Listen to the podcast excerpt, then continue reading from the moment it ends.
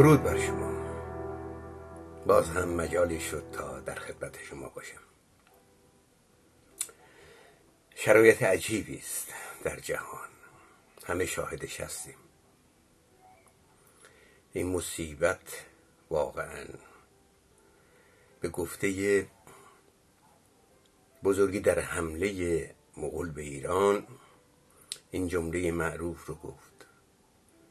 گفت این مصیبت را علم باید که از قلم کار بر نیاید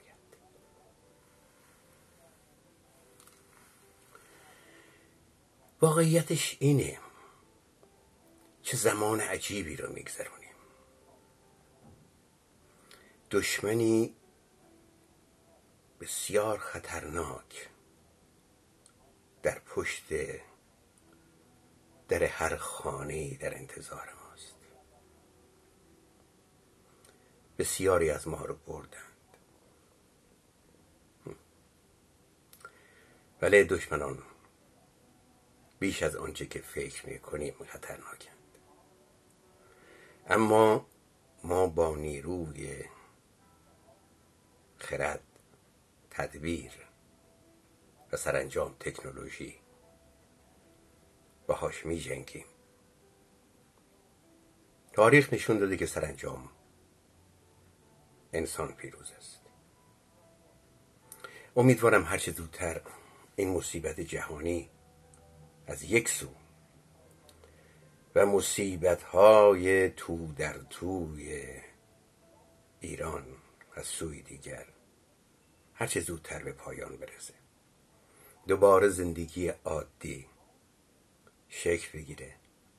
دوباره کانونهای متلاشی شده خانوادگی در کنار هم قرار بگیرند. باز هم زندگی جریان طبیعی خودش رو طی کنه. امیدوارم. ببینید من آدم کاملا غیر مذهبیم اعتقاد دارم به این گفته که می‌گوید من در برابر تاریکی شمشیر نمی‌کشم. مشعل می افروزم مشعل می افروزم بنابراین وقتی که راجع مسائل مذهبی گاهی صحبت میشه یا ارتباط پیدا می‌کنه مطالبی رو که خدمتتون میگم ارتباط پیدا می‌کنه با مسائل مذهبی عقیدتی خدا و رسول نمی‌دونم ماورای طبیعه هر چیز. نظرم بیشتر آگاهی دادنه. بنابراین نه دشمنی خاص هست و نه دوستی خاص. حقیقت. حقیقت رو میجوییم. دوستی دارم دکتر بهزاد کشاورزی.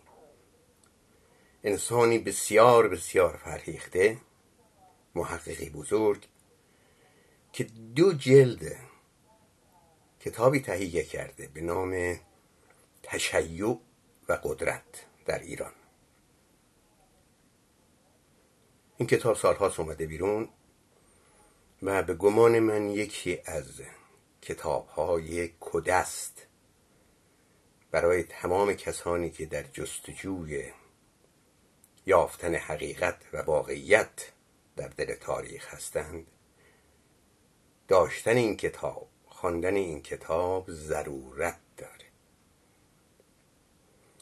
در این کتاب در جایی اشاره می‌کنه که با هم براتون می‌خونم. ببینید.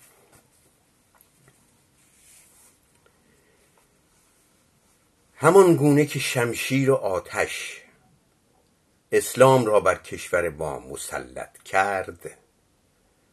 مذهب شیعه نیز به همان طریق در ایران رسمیت یافت. اسماعیل صفوی پس از فتح تبریز در سال 880 هجری شمسی دست کشتار کلیه سنی مذهبان آن شهر زد. این قتل عام او به قدری وحشتناک و خونخوارانه بود که گروهی از نزدیکان و ریسفیدان به حضور شاه جدید رفته و اظهار داشتند. قربانت شویم. دیوی سیصد هزار خلق که در تبریز است چهاردانگ آن همه سنیند می ترسیم که مردم بگویند که پادشاه شیعه نمی‌خواهیم و نعوذ بالله اگر مردم برگردند چه تدارک در این باره توان کرد؟ شاه اسماعیل صفوی پاسخ داد. مرا به این کار واداشتند و خدای عالم و حضرات ائمه معصومین همراه منند. و من از هیچ کس باک ندارم. به توفیق الهی اگر رعیت حرفی بگوید شمشیر می‌کشم و یک کس را زنده نمی‌گذارم. بله. به خاطر خدا خلق خدا رو کشتن. من در جایی خوندم که یک جهانگرد ایتالیایی که اون زمان از ایران میگذشته و در نزدیکی تبریز بوده پس از آن که می‌بینه شاه اسماعیل بعد از اون کشتارها و قتل هایی که در تبریز کرده شهر رو به آتش می‌کشه که مردم بیان حالا شیعه بشند در دفتر خاطراتش می نویسه پس از نرون شاه اسماعیل صفوی. با ملت و مملکت خودش چه می کند آه که چقدر تاریخ تکرار میشه.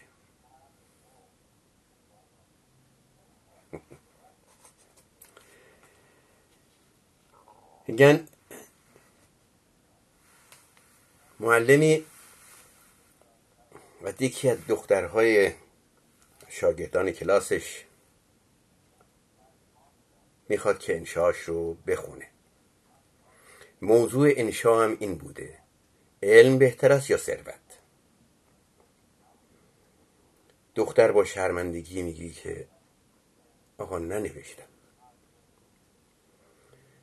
و معلم با قصاوت دختر رو تنبیه می‌کنه. دختر با دستهای سرخ و ورم کرده هنگامی که داره مدرسه رو ترک می‌کنه با خودش میگه ثروت بهتر است. چون اگر پول داشتم دفترچه ای می خریدم و انشایم را می نوشتم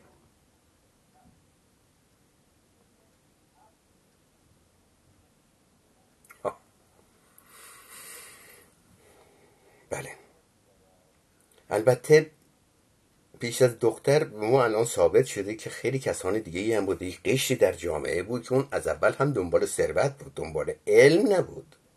علم اون علمی استثنایی که چه باید گفت؟ بله. اجازه بدید دو تا تصویر رو ببینیم. از کادر پزشکی ایران که با دست خالی با چه شهامت با چه جسارتی دارن با هیولای کرونا می جنگند تا دیگر همیهنانشون رو نجات بدن. ببینیم.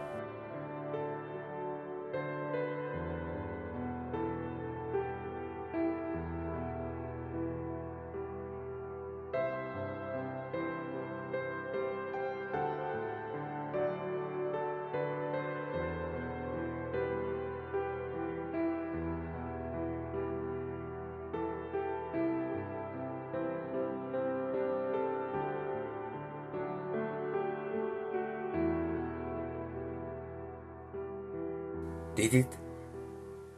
با چه حول و حراسی و با چه شهامتی در برابر این خطر ایستادن. به خاطر من و تو. چه زیبا گفت. آن شخص که اگر قرار در آینده نظر و نیازی بکنیم به کادر پزشکیمون کمک کنیم. اون کمک به خودمون برمیگرده. به انسانهایی کمک کنیم که واقعا به درد ما می‌خورن. به آنها نیازمندیم. چو به گشتی طبیب از خود میازار. چراغ از بحر تاریکی نگه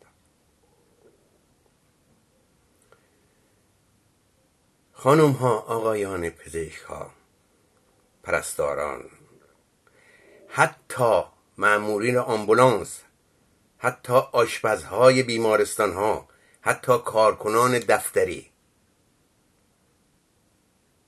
سپاس از شما. وجود شماست. سرمایه واقعی میهن ما. در برابر این همه فداکاری. سر تعظیم فرود میارم. اما یک فیلمی رو ببینیم. یک ویدیویی هست که یک خانم شیرازی هم راجع به کرونا نظری داره. می‌تونیم نظر رو بشنویم. من تا الان سکوت کرده بودم ولی خب الان دیگه بعد لازم شد که یه سر روشنگری انجام بدم. نگاه ما دو مدل کرونا داریم یه مدل کروناییه که تو آمریکا و کشورهای اروپایی و کشورهای غربی و اینا هست. به قدم چی وحشتناکی که فقط خدا می‌دونه. اصلا اسمش میپوشه آدم میلرزه. یعنی قحطی کشت و کشتار مرگ و میر. نمی‌دونم. هر چی که شما تصور بکنی اونجا هست. خب؟ بعد همینجوری اصلا یعنی راحت بهتون بگم. مثل آتیشی افتاده به جون این مردم. خب؟ همینجور داره اول تو اولشون می‌کنه.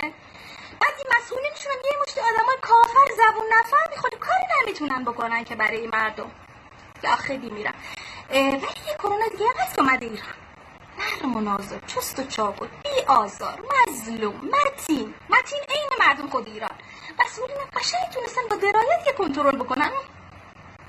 گرفتیم چطور شد؟ یعنی از شنبه همه چی حالت عادی برمیگرده. عزیزم نترس خب دیدید بالاخره این هم نظری است حالا شما می‌تونید معتقد باشید قبول بکنید و قبول نکنید.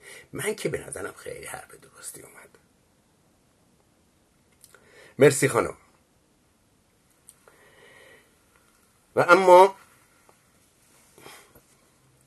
یک سوالی در واقع در برابر گفته نیچه فیلسوف بزرگ آلمانی مطرح شده. نیچه یک روز اعلام کرد که ایوه الناس خدا مرده است. خب خیلی سر صدا کرد در اون زمان. سالا سوالی مطرح شده و اون اینه که واقعا خدا مرده؟ پاسخ اگر هم نمرده باشد سخت بیمار است و در بستر مرگ است که بدتر از مردن است. شنیدم در یکی از دهات دور افتاده لهستان کلیسای کوچکی وجود داشت. یک شب وقتی کشیش در کلیسا تنها میگذشت خدا را دید که در گوشه تاریکی نشسته. کشیش به سجده رفت و فریاد زد. ای خداوند تو اینجا چه می‌کنی؟ خداوند با صدای آرام گفت خستم کشیش. تا حد مرگ خستم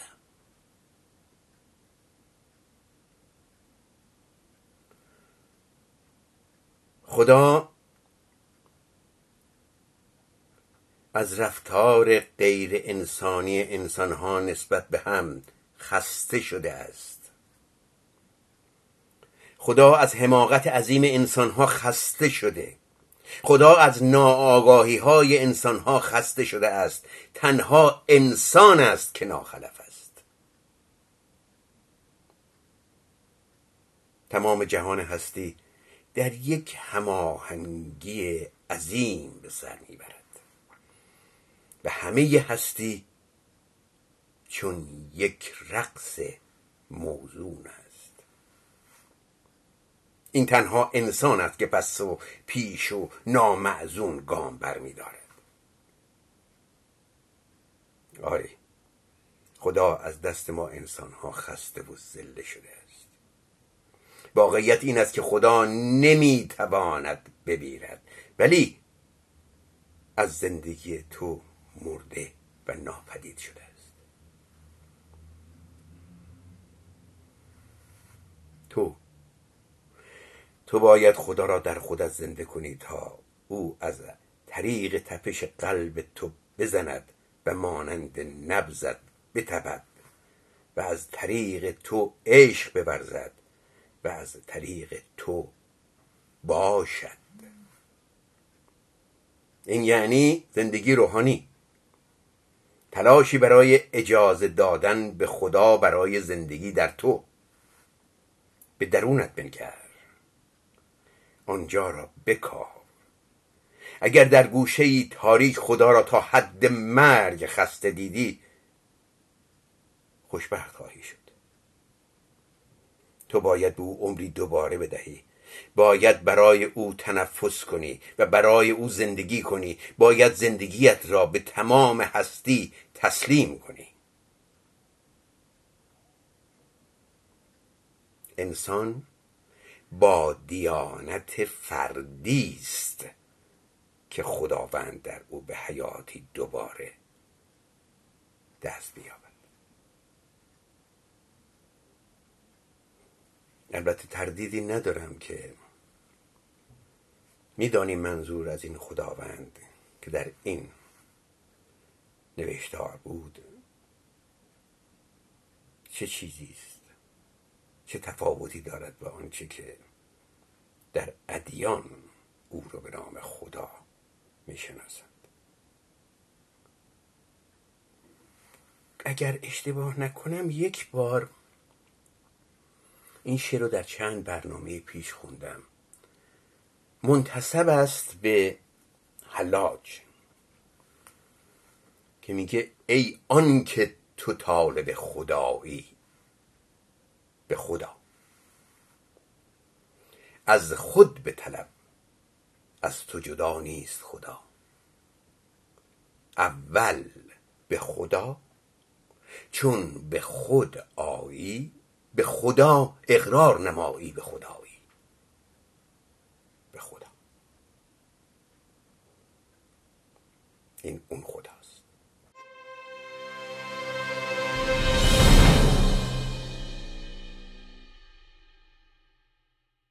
در فیسبوک یک عکسی گذاشتن و زیرش نوشتن که در اردن کشور اردن.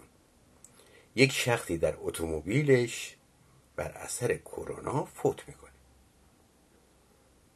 دولت دستور میده که اون رو با اتومبیلش دفع کنه. شخص ظریفی زیرش نوشته که چه شانسی آوردیم اون شخص در ترن در ترن فوت نشد. وگرنه چگونه می‌خواستن یک ترن رو دفع کنن؟ عکس رو می‌بینیم.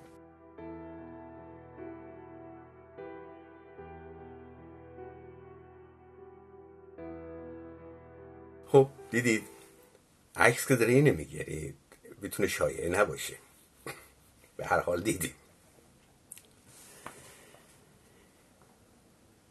در ادامه چند مطلبی رو که پیش از این براتون گفتم یک نکته دیگری هم هست. میگه نگهبان نورت باش. انسانیت چراغ کمسویی است که این روزها همه تلاش می‌کنند خاموشش کنند دارد از هر سوی بادی میوزد. خشم میوزد خشونت میوزد نفرت و انتقام میوزد بی مروتی و بی مدارایی میوزد دروغ میوزد خیانت میوزد. شیطان میوزد. تو اما چراغت را روشن نگاه دار. نگاهبان نورت باش. شبیه دیگران نشو. این چراغ تنها دارایی توست. انسان بمان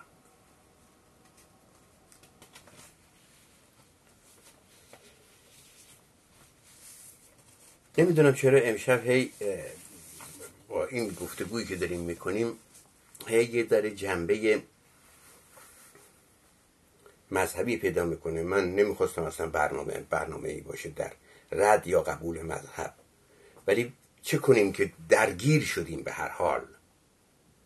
درگیر شدیم. ناگزیریم. پیش میاد. حرفهای دیگر هم می‌تونیم بزنیم که می‌زنیم. اما این موضوع هم نمی‌تونیم کنار بگذاریم.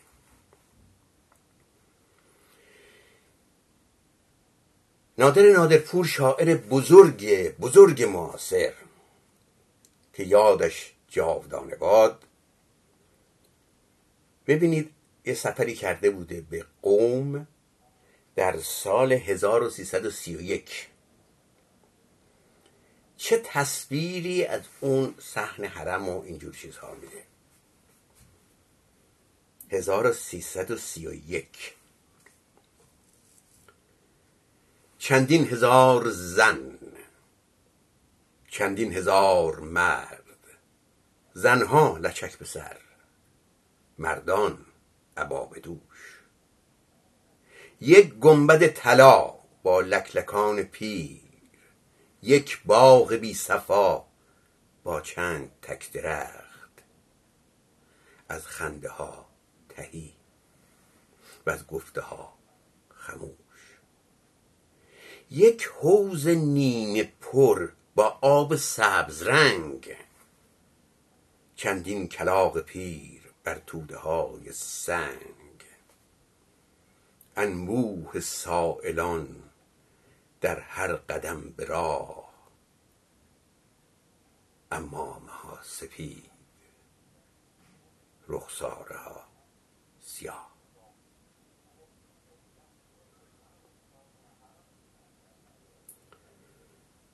براتون آرزوهای تندرستی و دلشادی می‌کنم.